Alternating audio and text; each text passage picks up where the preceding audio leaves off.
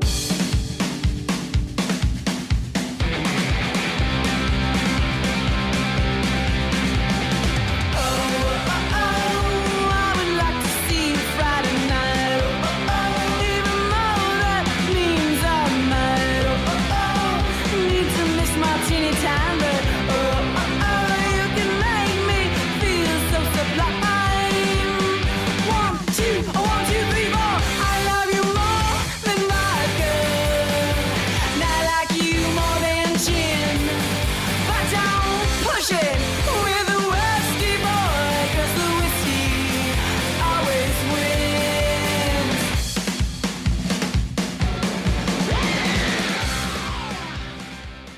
Hey, this is Sailor. Welcome to another episode of Metal, Rock, and Whiskey. Hello, hello, gentlemen. How is everyone doing? Sailor. Hey, Sailor. Doing really well. Good to be back. Yeah, last week was last week was an interesting show, I think. Matt Yeah. and I almost came to blows. Yeah, Yeah, it was. Uh, that's what the show's all about. Yeah, it's I been think a we- while I think since we need The a- had battles. Yeah, we need a since- we need a blow up every once in a while. yeah. Yeah. I agree. It was fun. Keeps life interesting. It does. So it makes me wonder how this is going to go down. Our subject uh, for tonight and our battle for next week. I'm Hmm. curious if we will be coming to blows again. We But I'm shall ready for it. I don't know. I got my gloves on. Well, what's been new, everybody? we had a bit of sad news in the whiskey uh, whiskey community this week. Oh yes. Um, I guess true. yeah, we did lose the founder of the Bardstown Bourbon Company, uh, Peter Loftus. Um, unfortunately, 61 years old. It's uh, you know, way too early for anybody to go. Absolutely. Absolutely. Yeah, our thoughts go out to his family and friends, and we'll definitely pour one out for him tonight. It's a very sad loss, indeed. Yeah, one thing that always impressed me about him, I know he was very active on social media, a lot more than most um, executives uh, generally are. he was. Yeah, I wonder sometimes with the. I mean, I get you know, I I always wonder if it's really them or if it's someone else. Um, but it, it felt like it was really him, in my yeah, opinion. it did to me too. Well, in other less sad news, well, I guess this could be sad news too, depending on how you feel about them. So, you know how these bands say they're never ever touring again. They've broken up forever. They'll never ever get back together. And some idiots even go as far as signing a contract with their label, or I guess you could say former label, to make sure that they'll never ever play again or make music again. Is this ringing a bell for anyone? I think I may have read something about this. Mm, not entirely sure what you're referring to here. Well, it seems that uh, the douchebags in Motley Crue hmm blew up their Oh, contract. Okay. Yeah, they're reuniting and planning to tour with Def, Le- Def Leppard and Poison. Yes, I did hear about that. Okay. I was kind of wondering if deep that's what you're referring to, but I wasn't 100% sure. Okay. Yeah, But you- they had gone so far. Like it wasn't just, you know, oh, we broke up and we're done and whatever, you know, who knows, but it was we are never doing it. So here's a contract saying we're never doing it. Never say never. Fools. Why, why I mean, why would you you're idiots to do that. I mean, cuz you never know what the future is going to hold. And I also thought it was such a to me it seemed like a PR stunt because you just put out like a movie about the Right. band forming and your lives. Mhm. So obviously you're probably going to get new fans if you're attracted to douchebaggery and you're not going to tour anymore. Okay. Yeah. They've had more attention uh, paid to them in the last year because of that movie than they have probably in the past 20 years. Absolutely. Absolutely. So I don't know whether it was just all a stunt or they're just they can't keep their word. Either way, I would never go see them. So I would good go luck, see that. motherfuckers. I would see that show if it I were mean, Ew, 1988. why? If it was 88. Oh, oh yeah, I did see them back bad. then, and yeah, their shows were fun. But Yeah, if those three ever like got together, now. that, that would have been huge back then.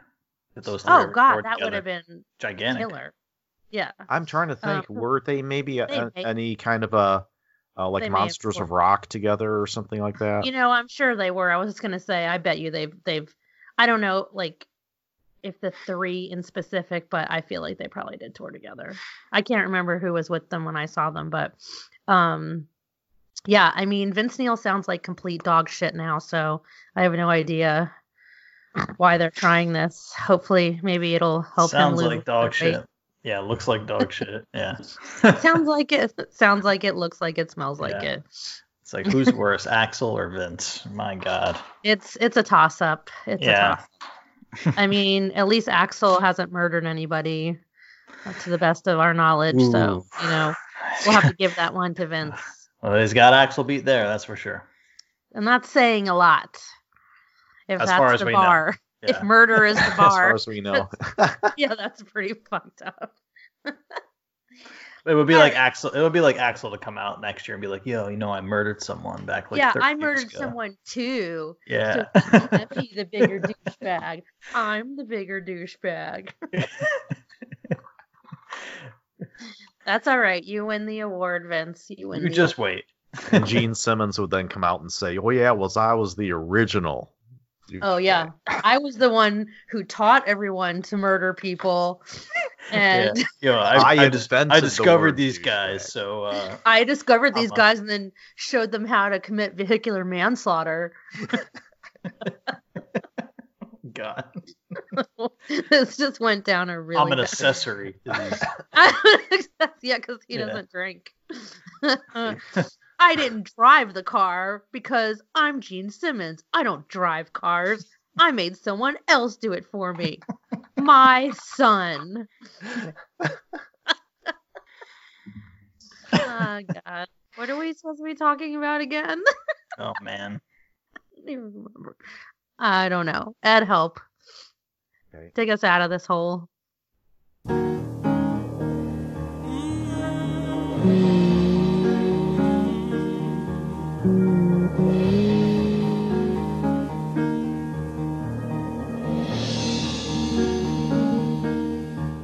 Okay then, you've just heard a little tease there about what we're getting into tonight.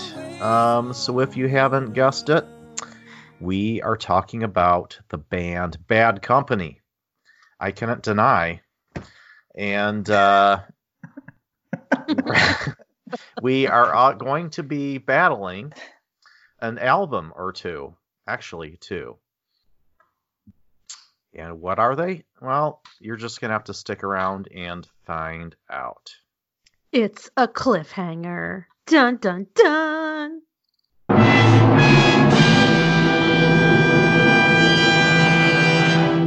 You're welcome again, Ed, for giving you all these awesome sound bites. Just more work for him to do. And Poor as guy. always, um, we, before we talk about the albums and the band we're discussing, we like to talk about um, what we're drinking tonight in the show. And Matt, would you like to Uh, kick off? Yeah. Uh, usually that's my part, but Oh, you did a good job. Haha. Unless I'm looking at the wrong thing here, but uh, it looks like it's my name next to that line. Okay. Um, I will not kick off because I am drinking my whiskey segment. Oh, So somebody you else. fancy. See, see, this is what happens. see, that's why Like, I don't got- do it. I leave you it got profession. everything out of order. Anyway, but okay, who wants to go first? Since I will be going I'll last. go first. Okay, go since first. You guys both just fucked it all up. I'll right the ship. So, okay, tonight, since we were talking about one of my favorite bands, one of my favorite favorite classic rock bands, um, this is just a band that anytime they come on the radio, anytime you know they come up on my one of my playlists, I'm just like, just like a comfort. Just they're fucking great. Um, so I decided I was gonna drink some Wild Turkey Rare Breed tonight since it's my house bourbon and it's you know I always say my deserted island bourbon. Um, it just yeah, just it's got enough grit to it, but enough smoothness. It's got enough spice and enough sweetness. It's just, just you know, when I remember to pull it off the shelf when I'm like I try to go through drinking things I haven't drank in a while, and then I go back to my rare breed. I'm like, yeah, I remember why I love this shit so much, Mm-hmm. and that's why I chose it tonight. I just love, I love everything about how that, how that whiskey comes across um, is definitely bold. It's definitely got its um, warmth to it, but the sweetness and the roundness to it, just time and time again, no matter how many different bourbons I try, when I go back to it, it just still kicks so much ass. So, yeah, that's why I chose to drink some rare breed tonight. Oh yeah, I'm totally with you on that, and that's one that I'm getting to the point where I'm almost afraid to talk about it anymore because um, we keep talking about it's it. still so good and so affordable. I guess as long as you know Fred Minnick stays away, then we'll be all right. Yes, please, Fred, if you're listening, just don't don't talk about it. Just don't talk about it. Don't drink it. Just stay away from it, please. You know he's gonna talk about. It. He's gonna talk about it now. Great. There it Yeah. goes. Uh, I actually have a very funny, quick little wild turkey quip from work, if Yeah. you will. Um, so I had a customer who came in and she said, "Oh, I really love Russell's Reserve." I was like, "Oh, awesome! I do too." You know, we have that in common. She's like, "You know, I'm looking for something similar. You know, might be along the same vein of that, same price point." I said, "Okay." I said, "Have you had Wild Turkey Rare Breed?" And she says, "Oh, Wild Turkey would never touch this stuff." And I'm like, "You have no idea what you're drinking, do you?" oh man, that's amazing. I'm amazing. like, I'm like, guess Hilarious. what? guess what you've been drinking the whole time. So yeah, that's just my little Wild Turkey quip. that's from, what from scares retail. me. Yeah. I'm just so afraid that they'll change the packaging Mhm, one day. I'm afraid that when Jimmy goes, I hope not. I hope they just leave it alone because if they ever change the labels, the packaging, forget it. We'll never touch it again. That'll be the end of that. It'll be because that's what holds people back. They just think of garbage when they see wild turkey or think of wild turkey, and God, you couldn't be more wrong. So, I like, try to- that was my grandpa's drink, kind of a thing. I get a lot of sideways looks when they're like, uh, "Need your best value bourbon under thirty dollars." That you know, I'm like, oh, Yep. Wild Turkey, Wild Turkey 101. Yep, boom. You know, like, yeah, and they're like, what? what? Huh? Expecting that I'm gonna pull some like unicorn out of my ass, like Yeah. some special, and I'm like, no, that's you know, that's it. just, just trust, mother. Though I would love to see you pull a unicorn out of your ass. That would be pretty um, Wouldn't you all? fun. I don't think I'd like to see it, but I'd like to hear about it. I'll avert my eyes on that one thing. I think it'd be pretty fucking messy and really uncomfortable for the unicorn. Well, the Oh, and probably you too. and me too. Yeah, think about it. Okay. Oh fuck, Ed, what are you drinking? All right. Well, this week I've been thinking about something I saw on Instagram. Um, there was a company um, who made a, a well a claim. I think they they later altered it to a question, but it was a claim about being the first to make a bourbon out of um, popcorn. And I'm like, wait a minute. Um, we have a local craft distillery here in Illinois called Whiskey Acres, and um, about almost two years ago exactly, they put out um, one of their artisan series uh, bourbons, which is made with a blue popcorn, and I have it right here in front of me. Um, and so I think that it's a it's a wheated mash bill. They use a wheated mash bill for all their uh, bourbons. Um, if I remember right, I think it's um, 75% corn, 15% uh, wheat, and then 10% malted barley or something along those lines. Um, it's pretty corn heavy. Um, but anyway, at any rate, it's this blue popcorn, and um, talk about a unique, a unique bourbon. It's really, really, really good actually. Uh, I know it's fairly young. I think it's on. They're only like a couple years old, but um, and they're aged in like the 15 gallon barrels, I believe, the smaller ones. Mm. But uh, you, it, it does drink like a young bourbon, but the uh, the flavor is really unique. It's kind of hard to describe. Um, it's very. You definitely t- smell the corn. There's a little bit of uh, a little bit of grass in there, probably a little bit of a little bit of honey, um, like a, an, a kind of a floral note in there. It's very soft, very uh, very easy to drink. So, yeah, it's a it's a pretty nice pour. Have you ever visited them, Ed?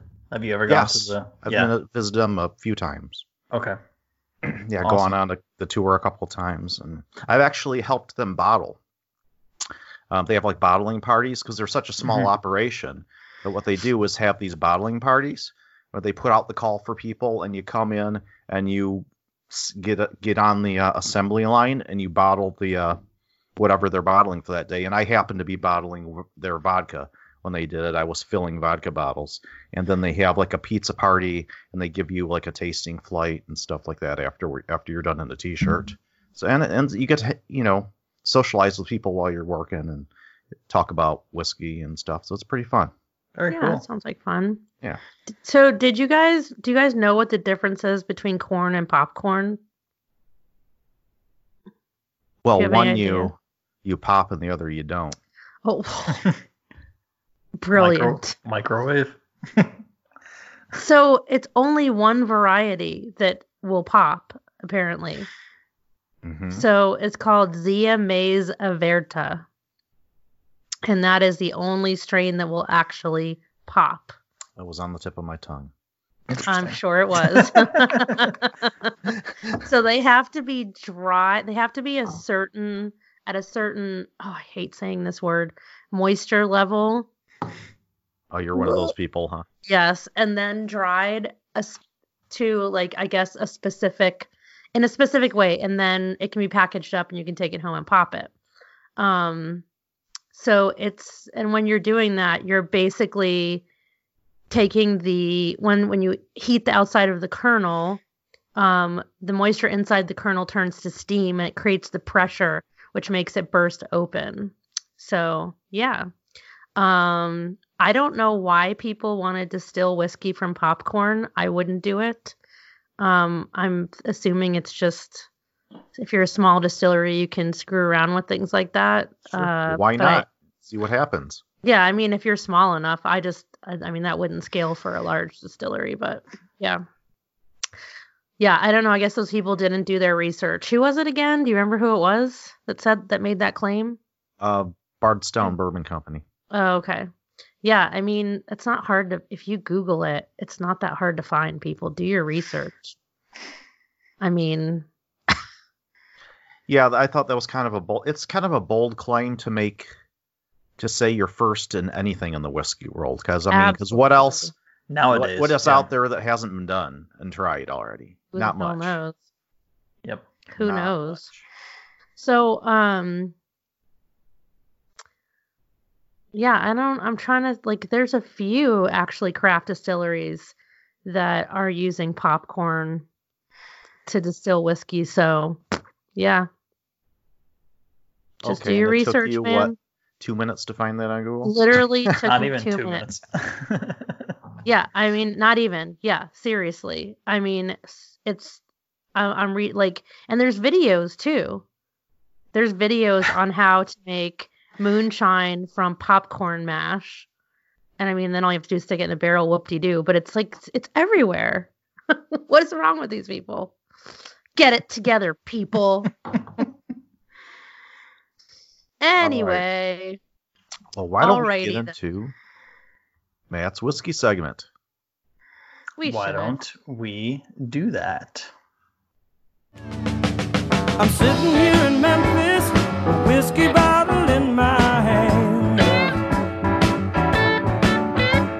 I got to find a woman, I'm only on a one night stand. Okay, so we are talking about bad company. Now, admittedly, I don't have a lot of experience with this band. I know the hits, heard them a time or two, uh, but I haven't really heard an album straight through, you know, until studying Oh. for this this episode. not gonna lie, straight shooter, no pun intended. Um, Maybe, maybe. we'll see. Um, so we all know what it means to be to keep bad company. You know that old saying. You know, surrounding yourself with not so savory individuals, if you like will, like Motley Crue. like Motley Crue. Yes. um, but I also know what it means to actually have bad company. A lot of you will will agree with me on this one as well. After all, it is the holiday season, a oh time of year, a time of year to cherish those we love and celebrate family. Though, you know, sometimes in our families, there may be certain members we aren't as fond of. As you have a cousin Eddie? I mean, we- see where I'm going with this. All right. So we still love them, but we Don't like it's them. It's more of a tolerating, you know? Yeah. So maybe they just complain a lot. They're always late. They're grumpy. Maybe they're demanding or very picky whenever they come over your house. Or maybe, just maybe, they drink your fine whiskey without your consent. What? Who did that? Maybe. Maybe. Who did that? Maybe. Did someone really do that to you? I promise not to say any names on air. You don't have to least. say a name. Just say yes or no. Someone Yes. actually did that to you. That's the point of my entire. I would segment. I would lose my effing mind. It's happened a couple times. so, see, I took a different approach to this whiskey segment, as you can see here. So now I'm a proponent, as as you know, we've we've used this line a few times on the show. Uh, it doesn't matter how you enjoy it, as long as you enjoy it with those you care about. That's true. That's true. Um, with but permission. Yeah, but everyone in this whiskey community has those bottles. You know, when you have people over, you push them forward for all to enjoy. But there's those certain few you kind of push them forward, but then you kind of tug back a little bit. You know, you put them over to the side. Hope no one notices them. You know. Of course. So, like I said, it's happened a couple times, uh, but one bottle in particular that really just steamed my clams without getting too dirty. Um, up until about two days ago, when I actually found a replacement. Um, so, for this whiskey segment, in honor of having bad company who drank my bottle, uh, I am drinking the Nikka Taketsuru Pure Malt. what the Ooh. get at Yeah. hold hold on, I need a second to process this. Cause Yeah. I'm gonna freak out for you. Someone drank fuck your Japanese whiskey. Mhm. How do you not assume? Oh my god. That family member or friend would be dead. They wouldn't be alive anymore. Yeah, yeah, um, Yeah. Damn. yeah. Um, That's heavy, man. It took it took me a while to get over that one. My condolences to you. Yes, bad company indeed. Um, but uh, this bottle I did have at one point, and it was shamefully consumed without my consent. Um, and this was right at the time when the higher end Japanese whiskeys were becoming a bit harder to get your hands on. They were still available, but this is when the the switch started turning to like, Hmm. oh, doubling and tripling the retail price. Yeah. So it took me a few years, uh, but I finally have another bottle in my possession. Not two days ago, or three days ago, I put a post on Instagram when I was drinking it outside. Um, so to the whiskey, amazing whiskey. Um, so Nikka is actually, for those who aren't familiar with it, it's a distilling company. It is not an actual distillery, but they own two distilleries. Uh, and I'm going to butcher these names like I always do, but the Yochi distillery and the Migayiko distillery, and it's a blend of malts from both distilleries. Uh, just a super elegant whiskey through and through. Lots of sherry notes, um, stewed fruits, uh, a little bit of honey sweetness, some orange zest, just beautifully crafted, um, a beautifully crafted whiskey. And um, Taketsuru, it's actually named after Taketsuru, who uh, himself uh, just uh, he was just ahead of his time. He was a pioneer. Um, he was one of those guys. Uh, same thing with Torii from the Yamazaki distillery, who uh, went to Scotland from Japan, studied the terrain, studied the water, uh, went and got an organic chemistry degree from the University of Glasgow. Uh, just really immersed himself in the culture and everything Scotch. And, and actually, just to put a quick bow on this and bring it back around to Bad Company, actually married a Scottish woman, and their families hated each other. They absolutely fucking hated each other. Yikes. So they abs- absconded back to Jap- uh, to Japan, uh, and that's when he founded uh, what would be the I believe it's the Yochi distillery uh, first. Um, but yeah, the families hated each other. I'm sure those family parties while he was in Scotland were not t- too pleasant, if there were any. Um, so bad company there. Uh, bad company here, uh, but I do have my bottle back, so I am very, very happy about that. So um, that is my whiskey segment. All right. Yay. I like the approach. That was I Yeah, love this. I love the choice, but I don't love that you were robbed like that. Yeah. Yeah, I would have gone to yeah. fisticuffs if it was me. Somebody would have a black eye and a Yeah, bloody. yeah, it was a while ago, but you know, whatever. You don't get Bygones, over shit like that though.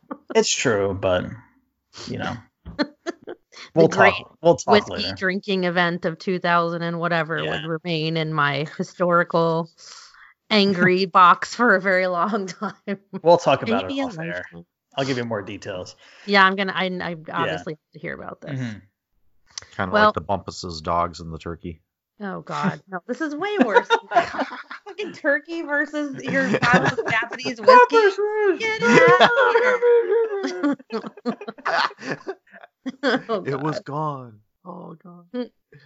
Matt All Whiskey. So good. Well, thank you very much for that fantastic whiskey segment, Matt. Uh, thank you. Why don't we talk about the band Bad Company?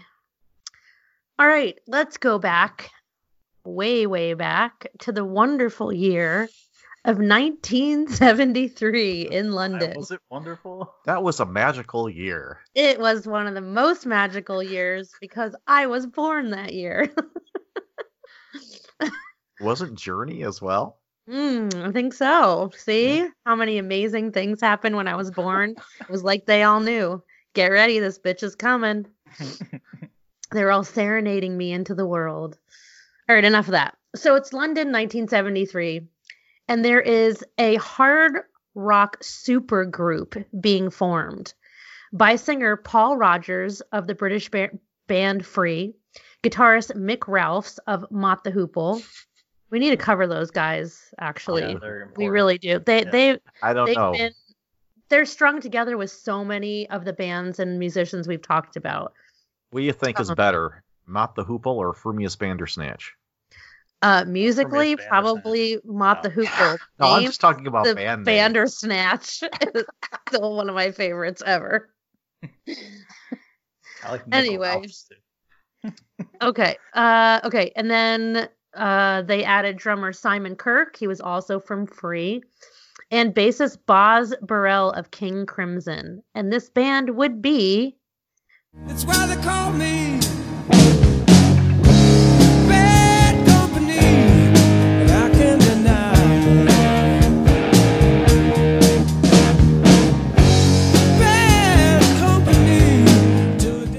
Okay, so Peter Grant, who of course managed the Yardbirds and then Led Zeppelin, managed Bad Company and signed them to Swan Song Records, which was a division of Atlantic, but it was the record company owned by Led Zeppelin. So no pressure. You're the first band on Led Zeppelin's, you know, record company. You're called a super group the minute you form. You know, it's it's fine. It's fine. No big deal. you guys no. take your time. Just you know, come into your own. However it goes. So a year later, in 1974, the band releases their debut self-titled album, Bad Company, which was recorded at Headley Grange, Hampshire, in Ronnie Lane's mobile studio. So I kind of wanted to go into the whole mobile studio thing a little bit, but I went down a freaking rabbit hole and just had to put it aside. So I feel like we, and we've discussed this before, we need to do a show about some of the famous studios and also just like going down that rabbit hole of recording the way rock was recorded in the 60s and 70s is actually really super interesting. So I'm going to leave that aside because I nerded out hardcore. You know, I'm gonna admit something here that I just learned. Um, I did not know Bad Company was a British band. Really? I always thought they were, you know, up there with like, you know, American bands like 38 Special and uh, Lynyrd Skynyrd, you know, Interesting. Bad Company. Hmm. So learn I something can new all see the how time. you would think that, Ed, because to me they have more of that American rock Grungy sound. They rock. sound like Yeah, yeah. very, you know, Yeah. American rock. Yeah. Yeah. You're absolutely, yeah. Oh. that- I Yeah. can see that for sure. Mhm. For sure. But anyway, their debut album was uh, was pretty well received. It reached the number one on the Billboard 200 in the U.S. and number three in the U.K. albums chart, spending 25 weeks in the U.K. charts. And um, it has been certified five times platinum in the U.S. and also has become the 46th best-selling album of the 1970s. Pretty impressive, if you ask Uh, me. If you take a look at what albums were released in the 1970s worldwide, holy shit. Yeah. It might Yep. seem like not a big deal to be the 46th best selling. Trust. Yeah, It is. That, That was a is busy, impressive. busy decade. Yes, it, Yeah. it was. yeah. yeah. You had a Good way of hell of a lot of heavy hitters, and um, you still had Led Zeppelin. You know, Led Zeppelin was still making music at the time, so um, it's really impressive to come out of the gates, you know, with a number one in the U.S. Damn. Yeah, and talk about the hits though off this album, and they are numerous. So you've got the title track, "Bad Company," of course, uh, iconic. Uh, Can't get enough, another one. Uh, Rock steady, ready for love, moving on, don't let me down. Uh, just, I mean, I might as well just name the whole album because I think we're only missing two songs there. There Uh, is. but just, just a total from front to back, soup to nuts, just a total hit album. Turn on your light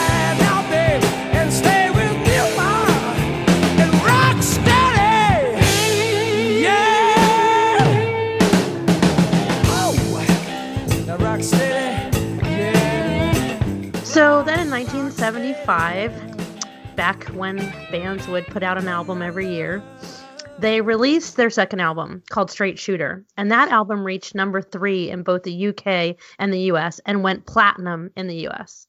The album had two huge hit singles, Good Love and Gone Bad and Feel Like Making Love. And of course, one of their most recognized songs was on this album, which is Shooting Star.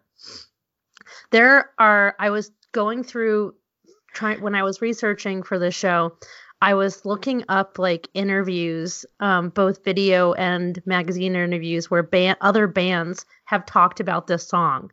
There were so many of them that had said, "Oh, oh God, it's a it's a brilliant song. It's an incredible song from other you know big musicians." But a lot of them said, "You know, I I sometimes I can't listen to it, or I haven't been able to listen to it." Um, and these are usually the bands that have lost previous band members or musician friends.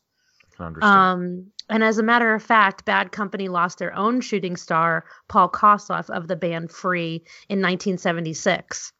So he was, and you'll remember the two of the guys are from Free, and they were supposed to tour together as well.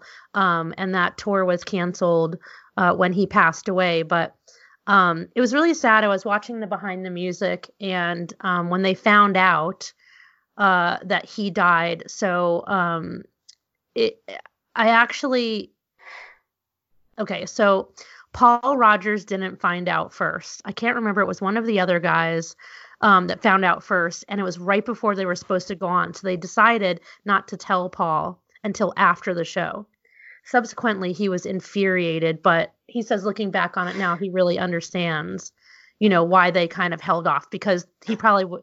He said he probably would have freaked out, gotten on a plane, and just flown home.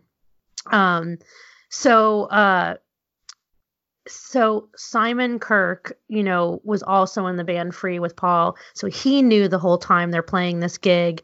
And then the other guys, when Shooting Star came on, they said they all just lost it. They had to just put their heads down and get through the song. And then as soon as they got off stage, they they told Paul, and he flipped his shit. So um, although they didn't write it and, and it wasn't written for him, they kind of feel like that's the tribute to him, and the song is very much about him. So it's a, it's a beautiful tribute in a way, and that song is just, uh, that song gets me.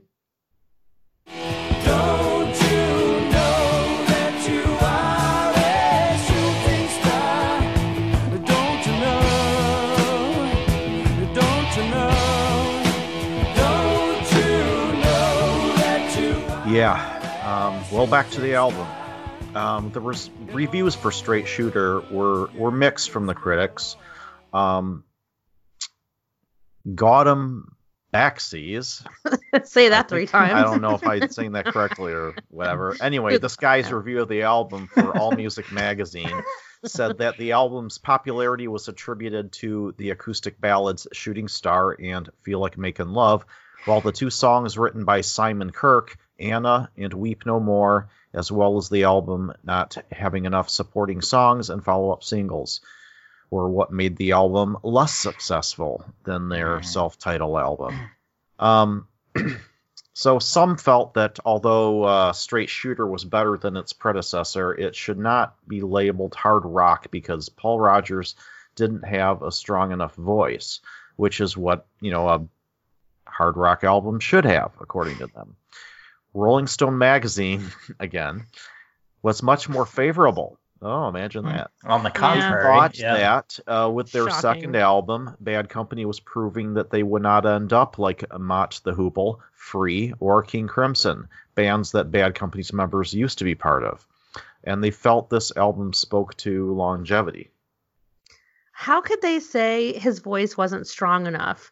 He's got one of the most badass rock voices that I've ever heard.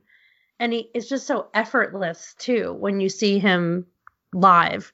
I mean, he's got that grit and that that the coal and the grime in there. I think his I don't know. That guy can shut the fuck up. That's what I have to say about that. Agreed. So at this point, after their second album and constant touring, as all these bands did back in the day, uh, the pressures were really hitting a critical point.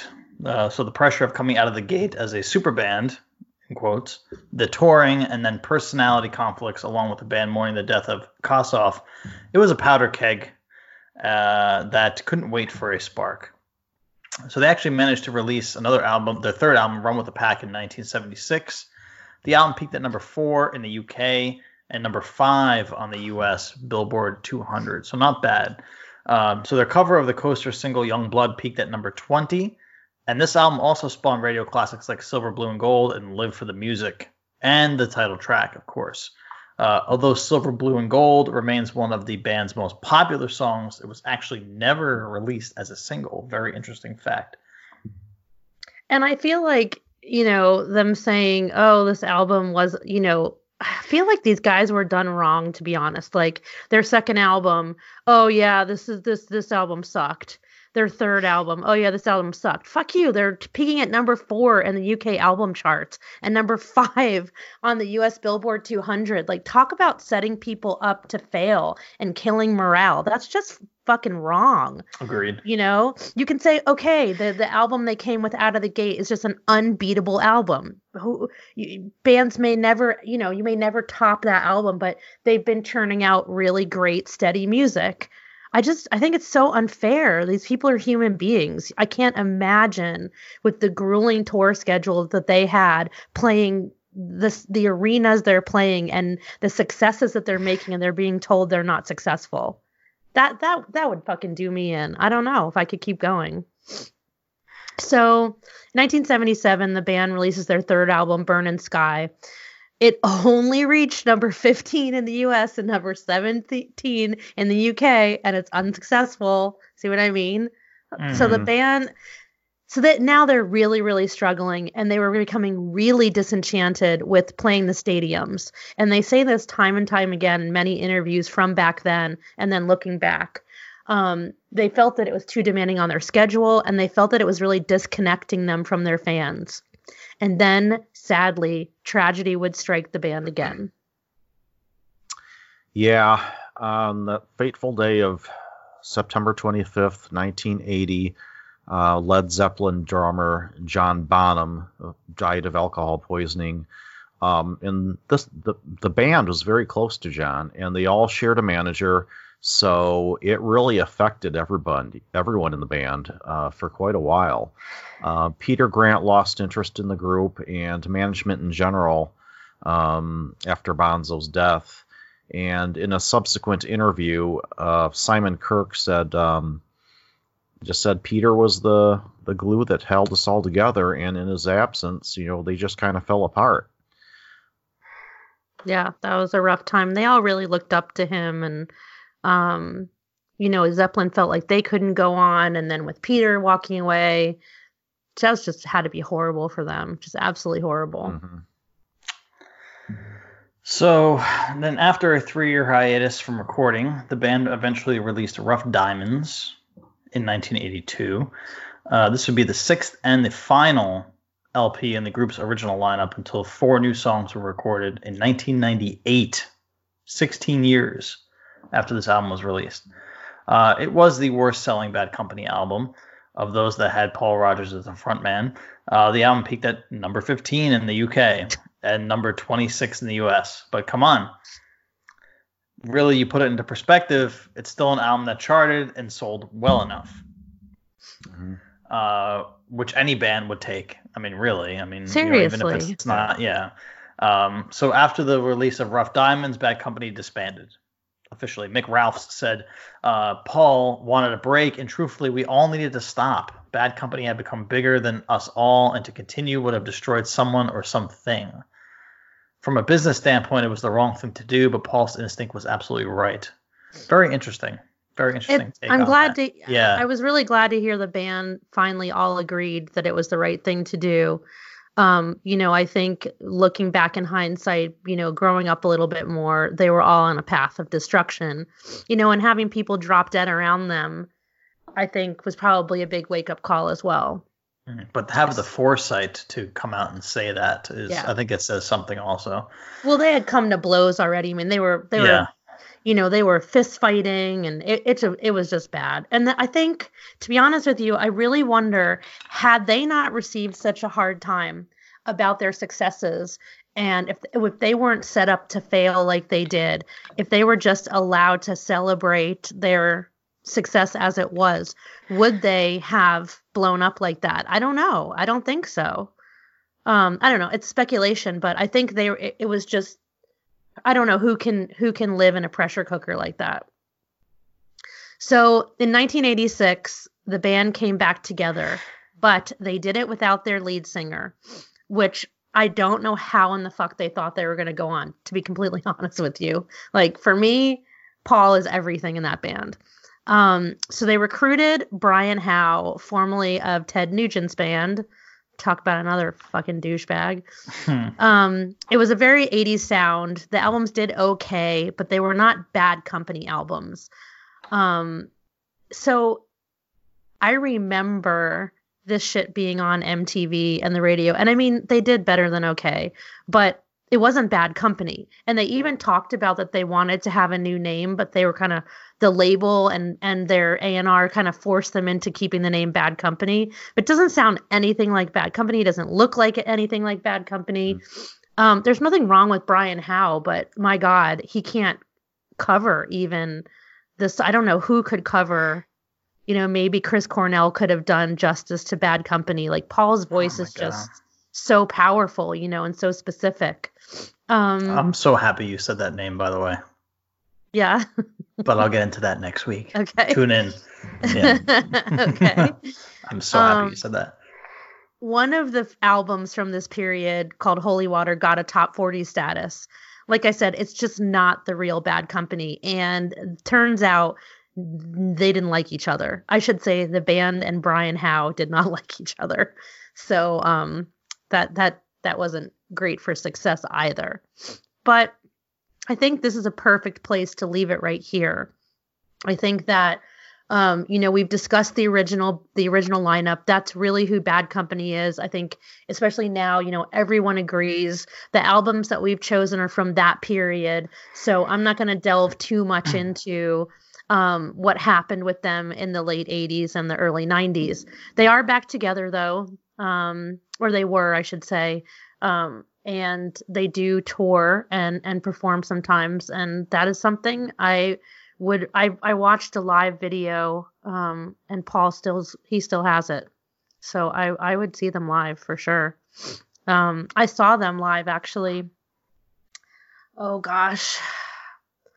I, I was with my I think I was with my cousins or my aunt and there was a big outdoor huge concert at this big ski resort in upstate New York. So I was really small. Um and they played and I do remember it actually. I think I was only seven or something. I think you've probably forgotten about more concerts than most people have seen in their Probably. life, Sailor. I would Well- agree with that. I feel like it was such you know what's funny is I feel like it was a very New York thing and I feel like it was a very of the 80s thing to go to lots of shows, to go to concerts. I don't know, like I feel like if you were into music that's all you want that's all I wanted to do was go to concerts. That was it. It was like every teenager's life's work was to go to fucking concerts. And so that's what we did. I don't know. I still I still know people like that now. Yeah, I do too. Yeah, and they're yeah. my, they're my friends that are my age, and they still go to every show, Mhm. every con- every time band from back when comes through, or they'll even travel to them.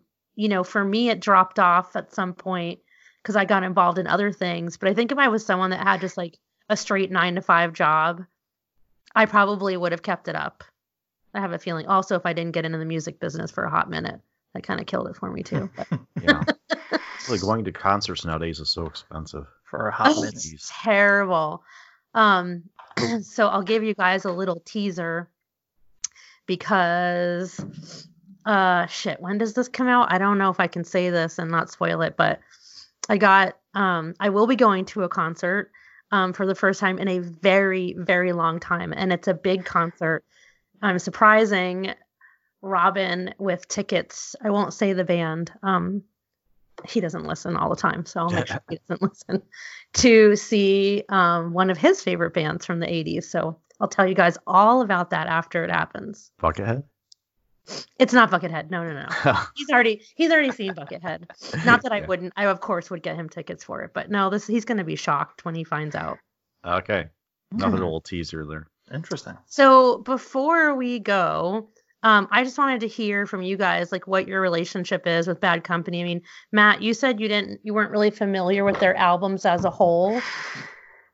No, not as a whole, uh, and mostly um, just the title, just the the self-titled track, really, which was always like one of my favorite old school hard rock songs.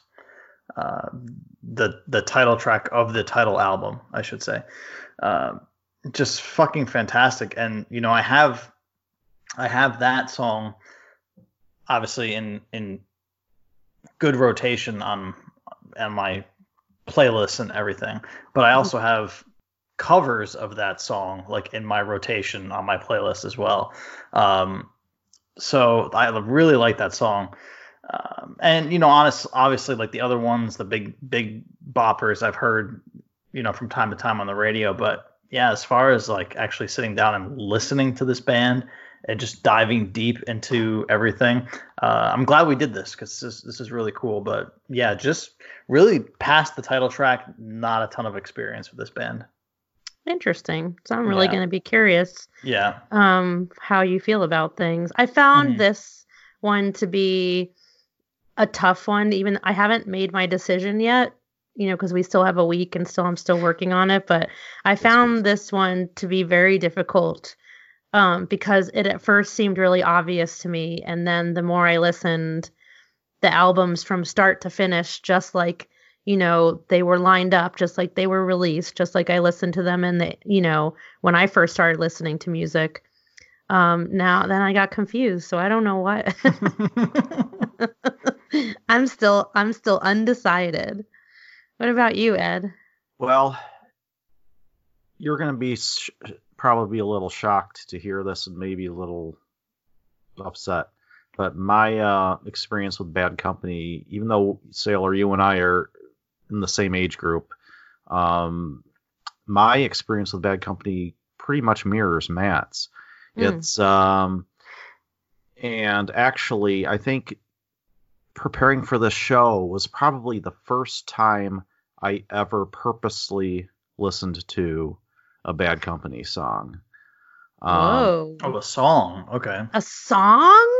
It's Even like on s- the radio every five minutes. No, I said purposely. I mean, actually, like oh, oh, like intentionally I got you. went and said, Oh. "Hey, I want to listen to this song by Bad Company." Either Oh. or added it to a playlist or. I, anything. You know, the only experience I've had with Bad Company is whenever they happen to come on the radio, um, whether it be you know classic rock radio now or you know popular rock ba- radio back in the day. right. Um, so yeah, um, I don't know why. It's just that I guess that it's one of those bands where, um, it just never grabbed me. But Hmm. now I go back and listen to their albums, and I think I can appreciate them a little more now.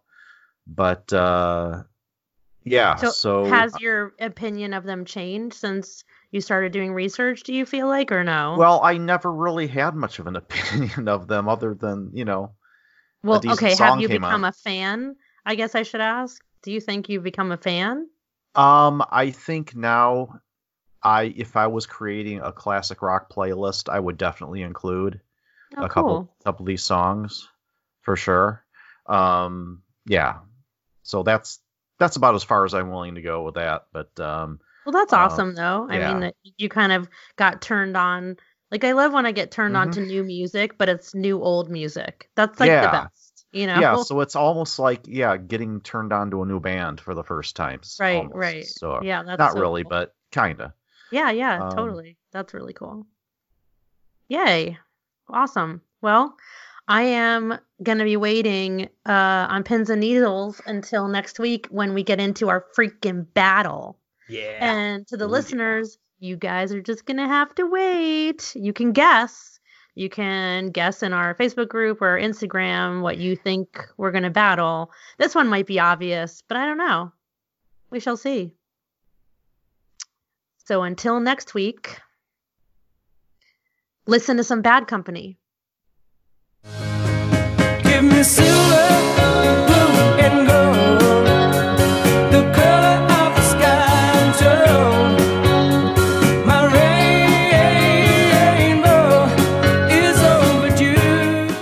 Thanks as always for sticking around. We hope you enjoyed that discussion as much as we did. And as always, you can find us on the gram and on Twitter as Metal Rock Whiskey. And we also have a super cool Facebook group under Spirit of Rock Podcast, which you can ask to join, and we will gracefully accept you. Um, unless you're a douche, but you know, whatever. We'll we'll accept you. Uh, and follow us individually as well. You can find me at the Whiskey Obsessor. That is whiskey save the e sailor. I'm Sailor Retro all over the internets. And if they want to find a little delay there. and if they want to find me, um, I'm usually hanging out on Instagram. Just look for Bourbon Geek. And hey, listeners, if you love us or even just like us, we ask that you would please hit that subscribe button on your pod feed of choice. It really helps us out. Give us a review if you feel so inclined, because that matters as well. And of course, tune in next week for the battle and another episode of Metal Rock and Whiskey. Fuck you, Lars. Later, everyone. Bye. I anymore.